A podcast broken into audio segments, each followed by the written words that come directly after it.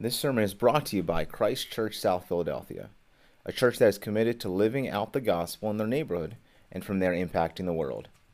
For more information about our church or to support our mission, you can go to www.christchurchsouthphilly.org.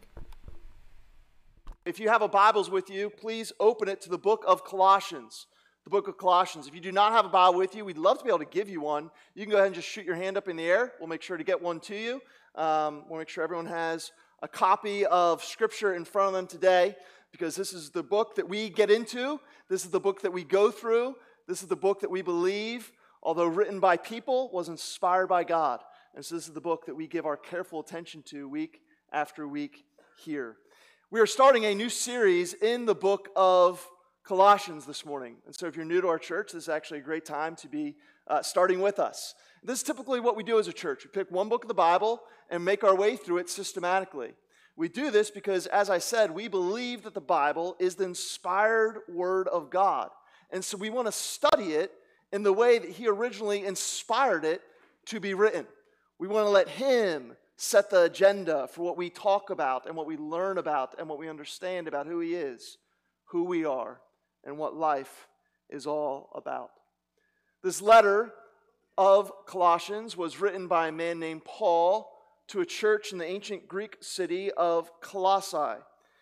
It was known as one of Paul's prison epistles because he wrote this while he was in prison at Rome. Paul had never been to Colossae. It was one of the few places that he wrote a letter to that he had not personally been to. But one of his ministers in the gospel, a man named Epaphras, had been there. And this church was about eight years old. It's actually roughly the age of our church. And so far, it had been going pretty well. There was much to be commended for in this church. And yet, there were a few issues that started to creep up that caused Epaphras to leave Colossae to go visit Paul in Rome to get his advice about how to handle the issues that the church was facing. And so, this letter is Paul's response to what was going on in Colossae at that time. What was happening was that the Colossians, and we'll see Paul address this specifically in chapter 2, is they were beginning not to deny the Christian faith at all, but they're beginning to add other things into the Christian faith. Uh, their, their, their idea was Jesus is good, but he could use a little garnish. He, he, could, he could use a little flavor added in to kind of fill out his teaching, some other philosophies and ideas from different things.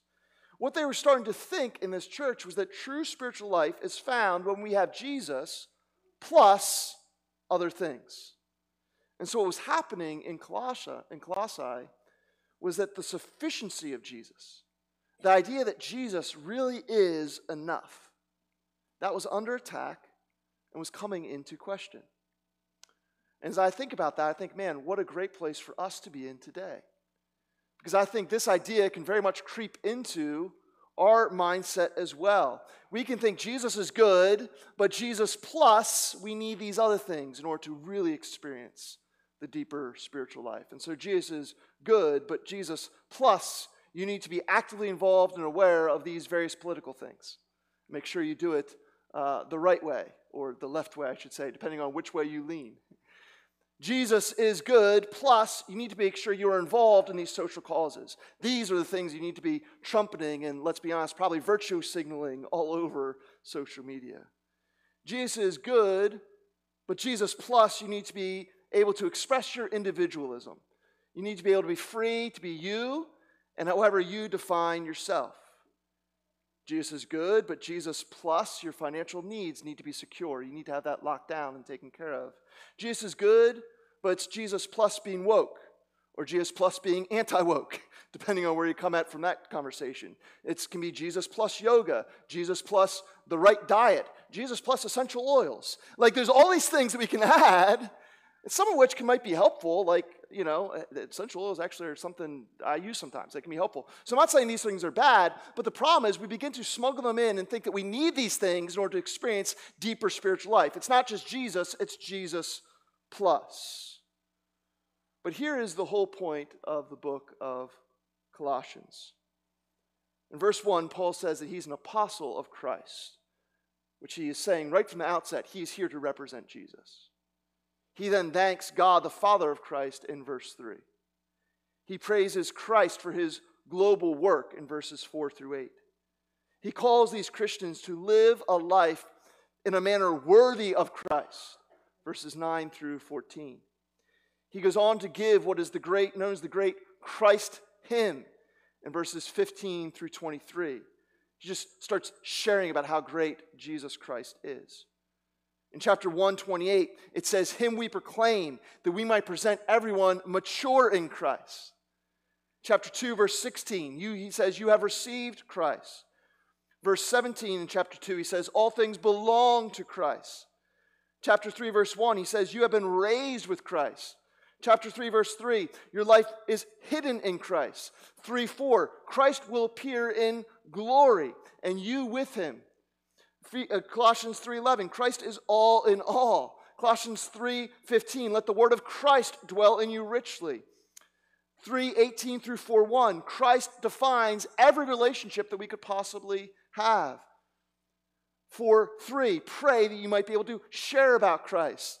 And then he closes 4 7 through 18, thanking God for faithful ministers of Christ. Again and again and again, Paul is making this point over and over and over again. It really is all about Christ. It really is. Christ really is enough. The message of Colossians is not that we need more than Jesus Christ. What we really need is more of Jesus Christ. Spiritual vibrancy does not come from Jesus plus other things, it comes from only ever Jesus and Him alone. Christ truly is enough. He truly is sufficient for all things. Jesus Christ is meant to be the sun at the center of our universe. And everything in our life is only able to be kept in balance and beautiful when He is the center part of everything in our life, and His light shines, shapes, and informs everything that we do. That's what Colossians is about, and that's what we're going to be exploring over these next few months together. There's nothing more important that you need and that I need than to know and trust, embrace and daily apply the idea that Christ truly is enough. So let's begin in Colossians chapter 1, just reading the first two verses today. Colossians chapter 1, verses 1 and 2.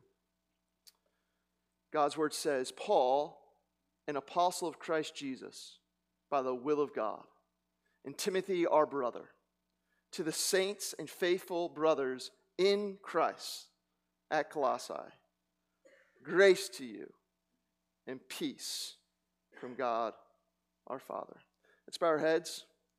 I want to encourage you to have a time right now, just for a minute, to pray and ask God to speak to you through His Word. Just have a time of prayer for one moment between you and the Lord.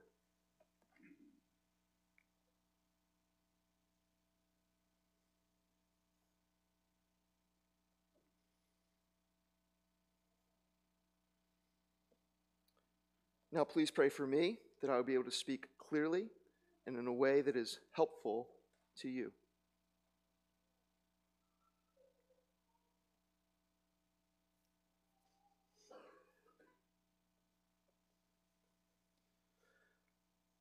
God, thank you for your word, which is a light shining in darkness, the true revelation of the true God, here to inform our minds and bend our hearts towards you. May your Holy Spirit, who inspired these words to be written, come now and freshly fill us so that they might be illuminated to our hearts. And by your power, may a far better sermon be heard than the one that I'm actually going to preach. We praise for the good of our souls and the glory of your name. In Jesus' name, amen. As Paul starts this letter that's all about Christ, he starts with drawing the Colossians' attention to their identity in Christ. Notice what he says these people are in Colossae, but Paul does not say they're just in Colossae. He says they're in Christ at Colossae. See, here's what we need to understand if you've placed your faith in Jesus, then no matter where you might be geographically or physically, we're always in Christ spiritually.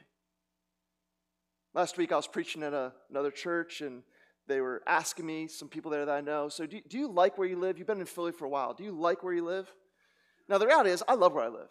I think the city is the best place in the world to raise a family. I'm so grateful to be here. Nowhere else I'd rather be. I love where I live. But ultimately, I really love where I live because where I live and where you live, if you place your faith in Jesus, is you live in Christ. That's that, that, that He is ultimately where we live. He is our identity. He is our identity. I just want to give a little visual to kind of describe what, what Paul is talking about here. So, right now, this ball is in my hand, right? This ball, think about representing our life. So, this, this is where we are physically. When we place our faith in Jesus, now we're still where we are, but we are now in Christ where we are right? And Christ now informs everything about us. And this is important to understand. This is the doctrine of known uh, as our union with Christ. Everything about our salvation comes from the fact that our life is hid in Christ.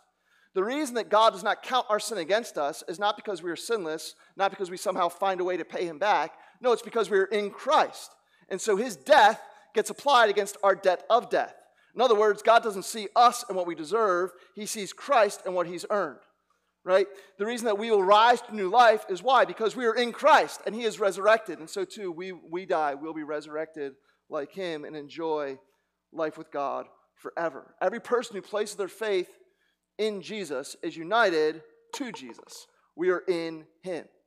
And this has massive implications for all kinds of things about us. But specifically, what Paul is drawing our attention to here in these opening verses is that our identity of being in Christ is not just something that reconciles us to God, it's something that actually brings us into relationship with one another.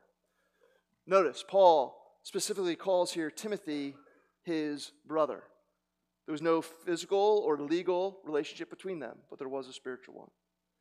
He goes on to call these people in Colossae his brothers, and the word there that's used as brothers is a word in Greek that can actually be translated brothers and sisters. That's how we should be thinking about this. He is saying, You are my brothers and sisters. And he's saying this to people he had never met before. Paul is using family terms. What's the big deal about that?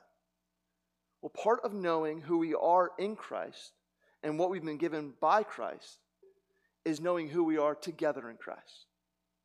Part of, who, of knowing who we are in Christ and part of enjoying what we've been given by Christ is knowing who we are together in Christ. We cannot fully understand and embrace our identity in Jesus if we don't understand and embrace our shared identity in Jesus. Or, in other words, my title for this morning's sermon is also going to be the main point of this sermon. It's simply this Jesus makes us family. Jesus makes us family. So Paul is drawing the Colossians' attention to this in this text, and that's why I want to draw our attention to this morning. Jesus makes us family. I want us to see in these two verses just two points. One, our family bond in Christ, and then two, our family name in Christ. Our family bond in Christ and our family name in Christ. First, our family bond in Christ. I don't know about you, but if you've been reading the Bible for any length of time, it can be very easy to kind of rush past these greetings pretty quickly to want to get into the meat of things. Uh, but one of the things you need to understand is that often in all these greetings, Paul is tipping his hand theologically uh, for, for where he's going to be going and a major theme he's going to be drawing out for the entire letter. And, and what we need to understand is when this letter was written to an ancient reader into their hearing, they would have been shocked and scandalized by the fact that Paul would call a person like Timothy his brother. Here's what you need to understand Paul was a Pharisee. Pharisees, they were the top dogs in the Jewish religious system, they were the, the theological elite. Think royalty, and you'll start getting the idea of how Pharisees functioned in Jewish society, right? They, Jewish society was a theocracy, and so if you were at the top of the theological line, uh, you know, now theologians don't get much respect. Uh, but, but in that culture, it really was like that was, they, they, they were it. They were it. Where they showed up, that's where the party was happening. And so there was no one who was more celebrated than a Pharisee in Jewish culture. Timothy, we hear about his story in letters that Paul then wrote to him, 1st and 2nd Timothy. Timothy, he had a Jewish mother, but he had a Gentile father, which was a big no no in that culture. To be seen as mixed between those two different races was to be seen as a disgusting thing by both societies. And so Timothy would have been accepted by the Gentiles because he was Jewish. And Gentiles literally would call Jewish people dogs back in those days. And he wouldn't have been accepted by the Jews because he had Gentile blood, and therefore he would have been unclean. And so Timothy was caught between two worlds. He was a man of no place, a man of no people. Everyone would have disowned him. And yet, here, Paul is calling him brother, which is absolutely scandalous. Paul is going to go even further in chapter 4, verse 9, and he's going to call Onesimus, who was a slave, his brother. And not only his brother, but his beloved brother and minister in the Lord. This isn't Paul just, well, I'm going to not fit into cultural norms. He's some kind of like cultural, you know, social justice warrior. That's not what's happening here at all. No, no, we need to remember that before Paul met Jesus, what did he do? He, he made a name for himself by taking out people who were considered to be polluting the Jewish faith. And so before Paul met Jesus, he would have been the first in line to have despised Timothy and all that Timothy represented of religious compromise and impurity. Paul would have naturally hated Timothy. But something had changed in Paul. Paul's identity was no longer as a Pharisee, his identity was being in Christ. And that identity creates a family bond towards other people in Christ. And here's how that works for anyone united to Jesus, Jesus' Father becomes our Father. Contrary to what we might think in our popular cultural understanding, God is not naturally our Father. The Bible does not present him that way. The Bible presents God naturally as our creator. And so the natural relationship we have with God is that we are created by him to live our lives for him, but that does not mean that we actually get to approach him and have any kind of family relationship with him. But when we are in Christ, when God looks at us, he sees his son Jesus. And so in Jesus, we become sons and daughters of God. That's why in the Old Testament, there's not a single individual who ever calls God Father, because that's not how people could relate to God before Jesus came. But when Jesus come, he completely shifts that paradigm and tells us no, we can now address God not just as creator, we can address him as a father who loves us and cherishes us. Why? Because our identity is in Christ. And since Christ is God's son, guess what that makes us? That makes us God's sons and daughters. But here's what that also then means if God's our father, guess what? We are not just his son and daughter, we have a whole bunch of siblings. In other words, when we are in Christ, we aren't the only ones in there. There's a whole lot of other people in there. And so Paul calls Timothy his brother because their shared identity in Christ took priority over every other identity marker that they had. And the people in Colossae, even though Paul had never met them, he considered them his brothers and sisters too. Paul didn't need to share things in common with them, he, didn't need to have similar lived experiences. He didn't need to have the same demographics. He did not need to have the same ethnic backgrounds. No, Christ was enough to make them family. That's what Jesus does.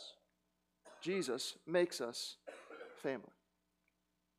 And so, whether you have felt loved by your earthly family or not, whether you felt valued or not, whether you feel like you belong or not, when you are in Christ, then you are in his family, which is his church. And so I really want you to hear me on this. When you come here, we are what our name says. We have to be.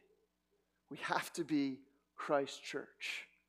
And so, what that means is this must be a people where anyone can come and they will feel loved, they will feel like they matter, and they will feel like they belong. Regardless of what family is meant for you, here's what it means in Christ it means that everyone is welcomed and everyone is wanted. And so, we are a family in Christ where we forgive one another as we've been forgiven by Christ. We're a family in Christ where we show grace to one another as we've been shown grace by Christ. We're a family in Christ where your burden is my burden, your joy, my joy, your sorrow, my sorrow.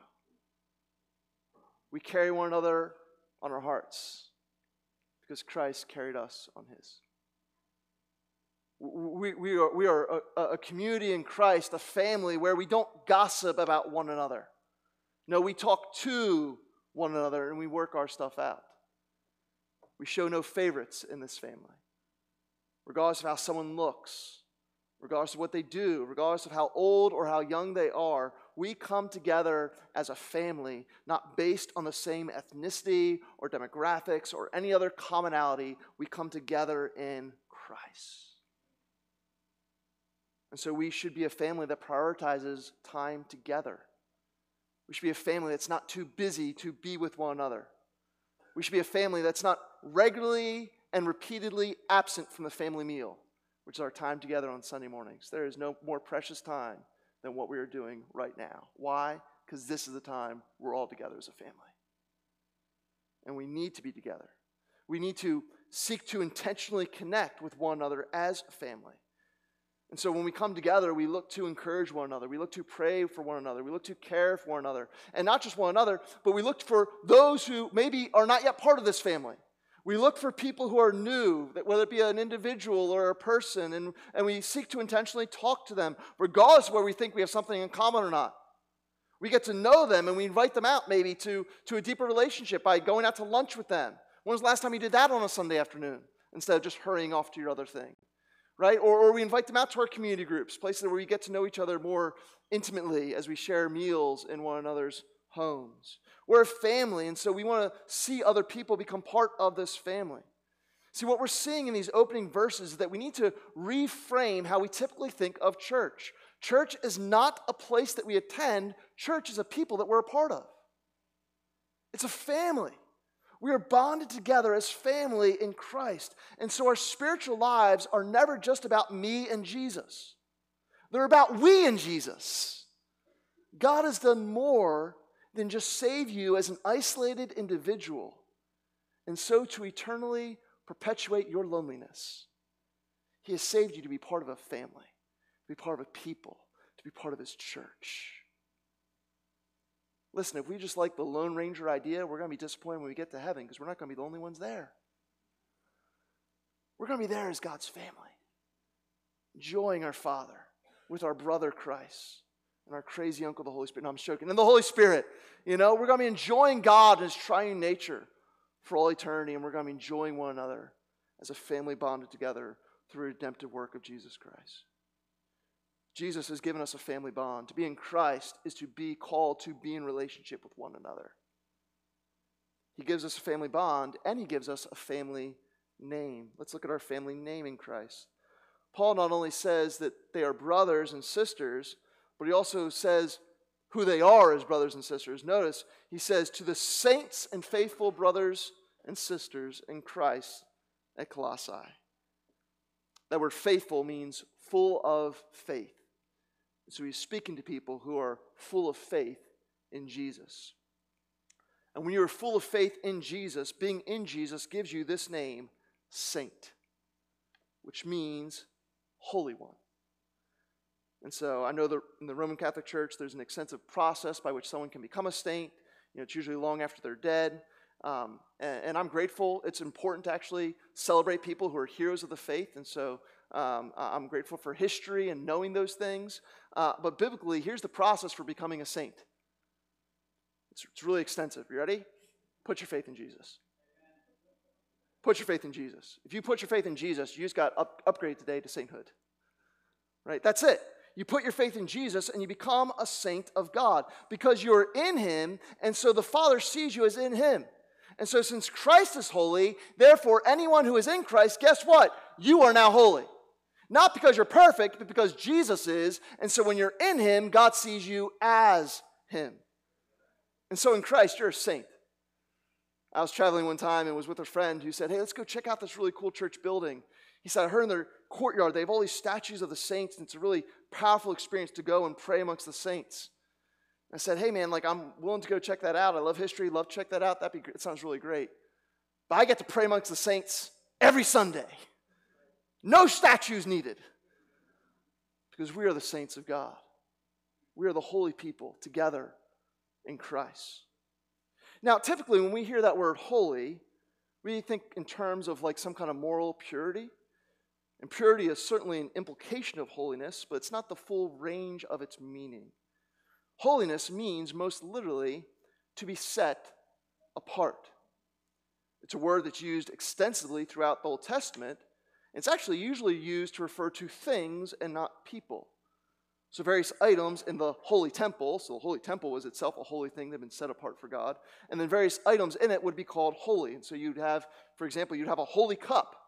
It would look like a normal cup, but it would not be normal any longer. It'd be a cup that had been set apart for a sacred use. In order to be set apart for a sacred use, it would have to go through a ritual cleansing process so that all of its impurities could be removed from it. And so, for a thing to be holy, it would have to be spiritually clean and spiritually useful. And to be a holy person is to be someone who's been cleansed by Jesus so that you can live a life that's set apart usefully for Him. That's what it means to be a holy one, to be a saint in Christ. When we are in Christ, we become a set apart people. We are cleansed and we are given a sacred purpose. And so, friends, I just want to remind you today you placed your faith in Jesus. In him, you have been cleansed of your sins. Isaiah chapter 1, verse 18 says, Come now, let us reason together, says the Lord. Though your sins are like scarlet, they shall be as white as snow. We are not perfect people, but Jesus is our perfect sacrifice. And he gave his life to pay for our life of sin. And so we are cleansed not through what we do, we are cleansed through faith in what Christ has done. I love how theologian Kwame Bediako says it this way Saints are not perfect people, but people who have been perfectly forgiven by God. Saints are not perfect people, but people who have been perfectly forgiven by God. In other words, what can wash away our sins? Nothing but the blood of Jesus. For my cleansing, this my plea. Nothing but the blood of Jesus. Not for good that I have done. No, nothing but the blood of Jesus. And so this is all my hope and peace. Nothing but the blood of Jesus. Oh, precious is the flow that washes me white as snow. No other fount I know. Nothing but the blood of Jesus. Through Jesus' blood, God has set us apart as people who are clean in Christ. We are clean in Him, and then we are called to live for Him. To be a holy person is to be someone who's been cleansed and set apart for a sacred purpose. Holy people are called to live holy lives. Living holy lives means living in obedience to God, bringing our wills in conformity to His will as revealed through His Word. We are to be set apart from the rest of the world, which can be so often led by so many different kinds of agendas. The Christian's agenda is one what is going to please God? This is what we care about. This is what controls us. This is what compels us. We come to God's revealed word in Scripture and we say, Show me, speak to me, mold me, guide me. I don't want to bring my thoughts and impose them to you. I want to learn your thoughts and think them after you. But this kind of living can be hard to do, can it? Be hard to do because our world doesn't naturally live this way, and so there are forces around us all the time that are pulling us away from wanting to live God's way. Uh, certainly, there's a great enemy of our soul who wants to tempt us to not live this way. And we have an enemy that still exists in our own hearts. We are new creations in Christ, but until we get to be with Christ forever in heaven, we are people who can be conflicted because the old has gone, the new has come, but the old can still sometimes hang around a little bit in how we think about things.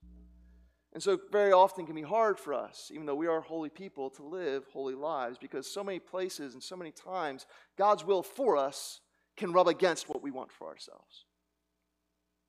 And so, when that happens for you, what gives?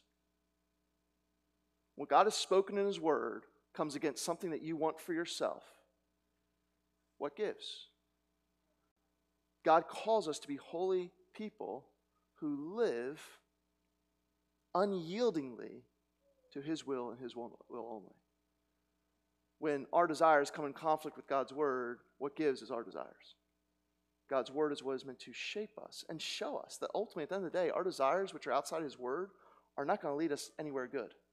They're going to lead us, as much as we might think that, oh, yeah, you know, our culture tells us, oh, you need to embrace these things in you because they'll lead to a greater freedom for you. No, the Bible says they'll lead to death. Here's what's going to lead to life following God's will, his way is best. And so, as God calls us to live as holy people, He isn't calling us to be these austere, you know, people who are denying themselves good things. No, He's calling us into a truly beautiful life, a life of freedom and abundance as we live in the goodness of what He wants for us. But so often, isn't it hard because of the world, because of our enemy, because of our own sinful flesh? So often it can be hard for us to live and truly embrace the idea that God's will is for our best. We can be like the Colossians and we can struggle with that. We can struggle with that. As we make our way through this letter, we're going to see various ways that the Colossians church struggled with living holy lives for God. And there's so many ways that we can struggle to live holy lives for God. But here's what's interesting. Here's what I think we need to notice in these opening verses. Paul does not start by correcting the Colossians for their unholiness. He does not start this letter, which, to be clear, is meant to be given to them to change some things in them. He does not start this change process by telling them more about what they need to do. No, he starts by reminding them of who they are. Before he calls them to change what they do, he reminds them of the changed identity that they have in Christ. Because the most powerful way to change your behavior is to start by changing your understanding of yourself. The most powerful way to change your behavior is to start by changing your understanding of yourself. This is why almost every single New Testament letter, the exception of like Galatians, starts with an identity statement that is directly linked to these things that these people need to change about themselves. So remember, we just got done the book of Jude. How did Jude start? Jude started by saying, You are called and beloved and kept by God. And so, because this is who you are, keep the faith, contend for the faith. I just go down the list and illustrate this with book after book in the New Testament. But the point is that the Bible regularly and repeatedly starts by affirming our identity in Christ before it moves on to correct us for ways that we're not living for Christ. Because the most powerful way to change what we do is to change who we think we are. What's interesting, there's actually a lot of scientific studies that back this up. I love when like the world figures out something that God said like 2,000 years ago. Um, and so Harvard has this study where they show that the most effective way to help people lose weight and keep it off is not to get them to do a diet, but rather to help them begin to do things that, that reinforce an identity that they're actually healthy people. And healthy people don't eat bad food. So it's not about saying no to things, it's about saying, This is who I am now. And it's amazing. You start thinking about someone's simple thing, like you start working out. If you start working out, you'll naturally start eating better. Because by working out, you are reinforcing an identity that I'm not someone who is unhealthy. I'm someone who is healthy, and therefore I make good food choices. So the food choices, the behavior was changed not by actually telling them to stop eating that and start eating that. It wasn't that at all. It was just doing other things that reinforced a different identity about them. And go down the list. They've done the same things. Like with the best way to learn an instrument is not just to be told to do an instrument, but to start doing things to make yourself think of yourself as a musician. And the best way to stop smoking is not just to try and really hard to stop smoking, but to learn how to do things to stop thinking of yourself as a smoker, think of yourself as a non-smoker, and non-smokers don't smoke. Right? Like go down the list. And I, again, I just love when secular studies figures things out that God said a long time ago. The point that's being made to us here in this verse is that we want to live more holy in our lives.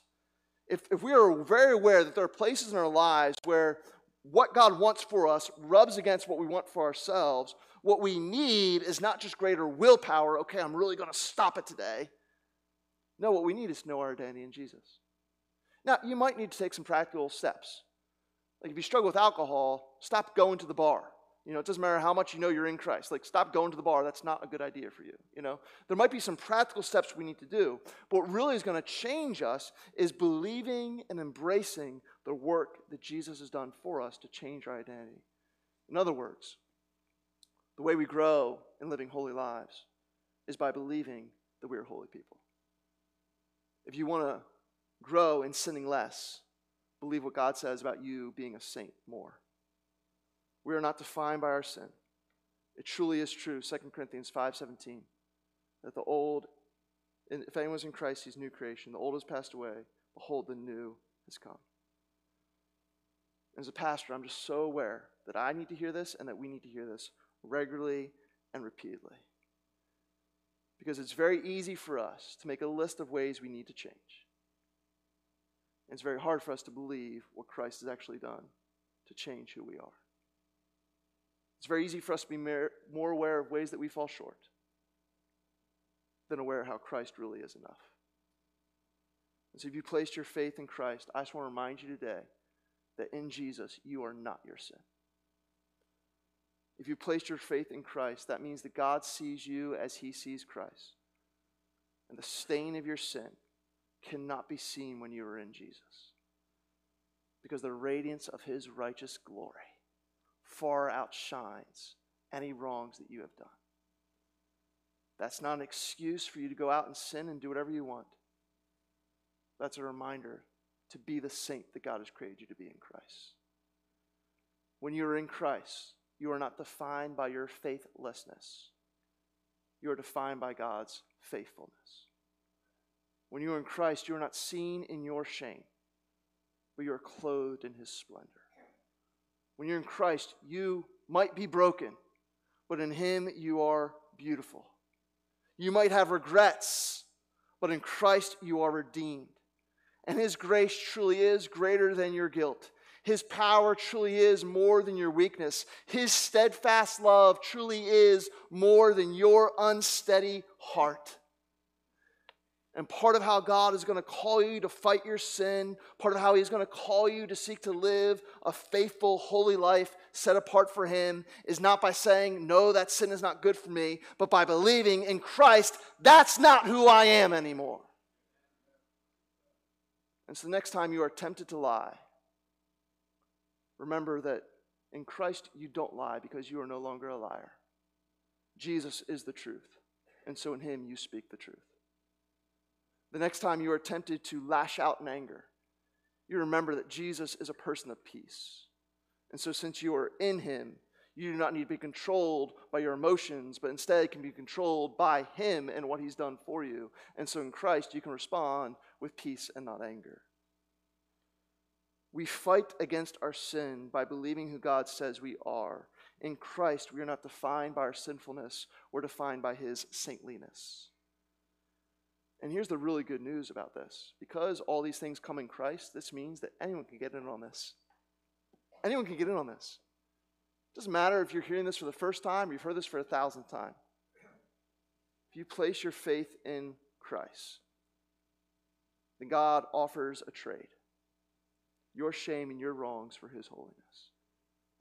If there's anyone listening to this who's yet to put their faith in Christ, I do pray today would be that day the day you truly trust Him and embrace Him as your Savior.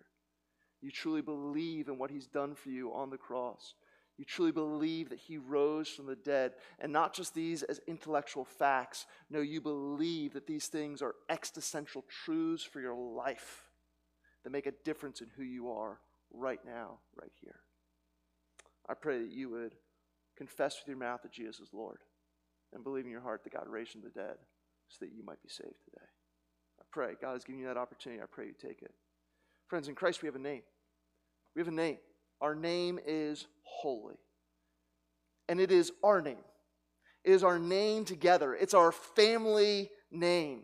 Holiness isn't just about who we are individually, this is about who we are corporately. And so, part of why we gather together as a church is so that we can encourage one another, as Scripture tells us in Hebrews, Encourage one another all the more as the day is drawing near, so that you might not become hardened by the deceitfulness of sin. In other words, only thing Satan can do to us right now is lie about who we are. If you're in Christ, he can't change your status, but he can make you doubt that status. He can try to deceive you into thinking that you're a sinner, and so you just got to keep on sinning. That's what Satan's wanting to do. And so, one of the reasons that we come together as a church is so that we might fight against his lies by being reminded of the truth. Listen, you can't remind yourself of the truth as well as we can remind one another of the truth.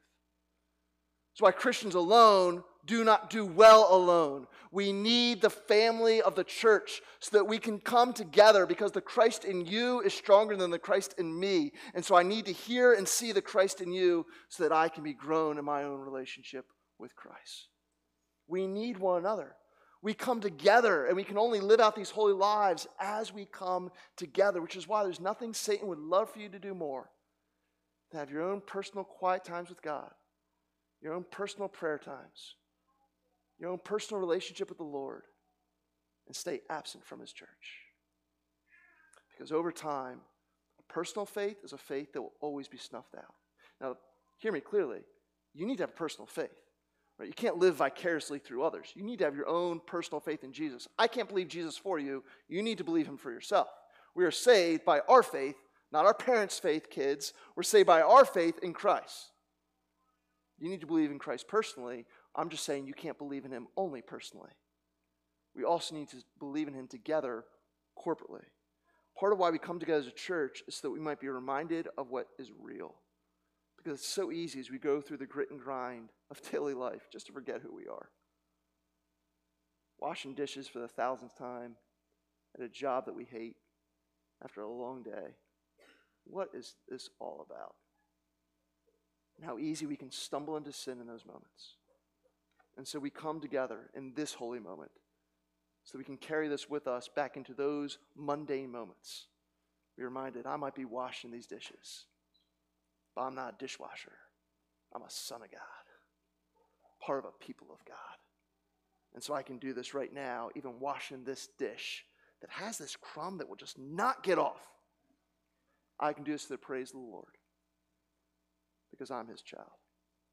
We come together to remind ourselves of our family name, which is the holy people of God. And so as we come to a close, Christ Church, I just want to remind you of who you are. I want to remind you of who we are together. And I want to encourage you to consider just one thing, one thing by way of application. And simply this what's one thing you can do this week to seek to live out our shared identity together? It's one thing you can do this week to be part in the deeper way of the people of God. Maybe it's a text message that you need to send. It's a conversation that you should have. Maybe it's a coffee that you should go get with someone. Maybe it is finally getting off the sidelines and joining a community group or being part of a Bible study, being in a place where you can fellowship with people throughout the week. Sundays are great, but they're not enough. We need these things throughout the week as well. Maybe, maybe there's a relationship with a brother or sister here or maybe part of another church that you need to extend some forgiveness. It's hard to have a relationship with the Lord when there's anger in our heart towards someone else who's our family in Christ. And so maybe there's forgiveness you need to extend. Maybe there's a love that you need to ask God to help you give because, man, it's so hard to love this person right now. I don't know what God's calling you to do, but prayerfully, I just want to encourage you to think about one thing to do.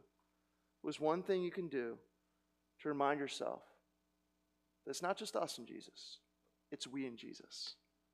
Jesus came to make us a holy family together in Him. And so, my encouragement to myself and to all of us is to be intentional in embracing that identity and living out that calling for the good of our souls and the glory of His name. Amen. Let's pray.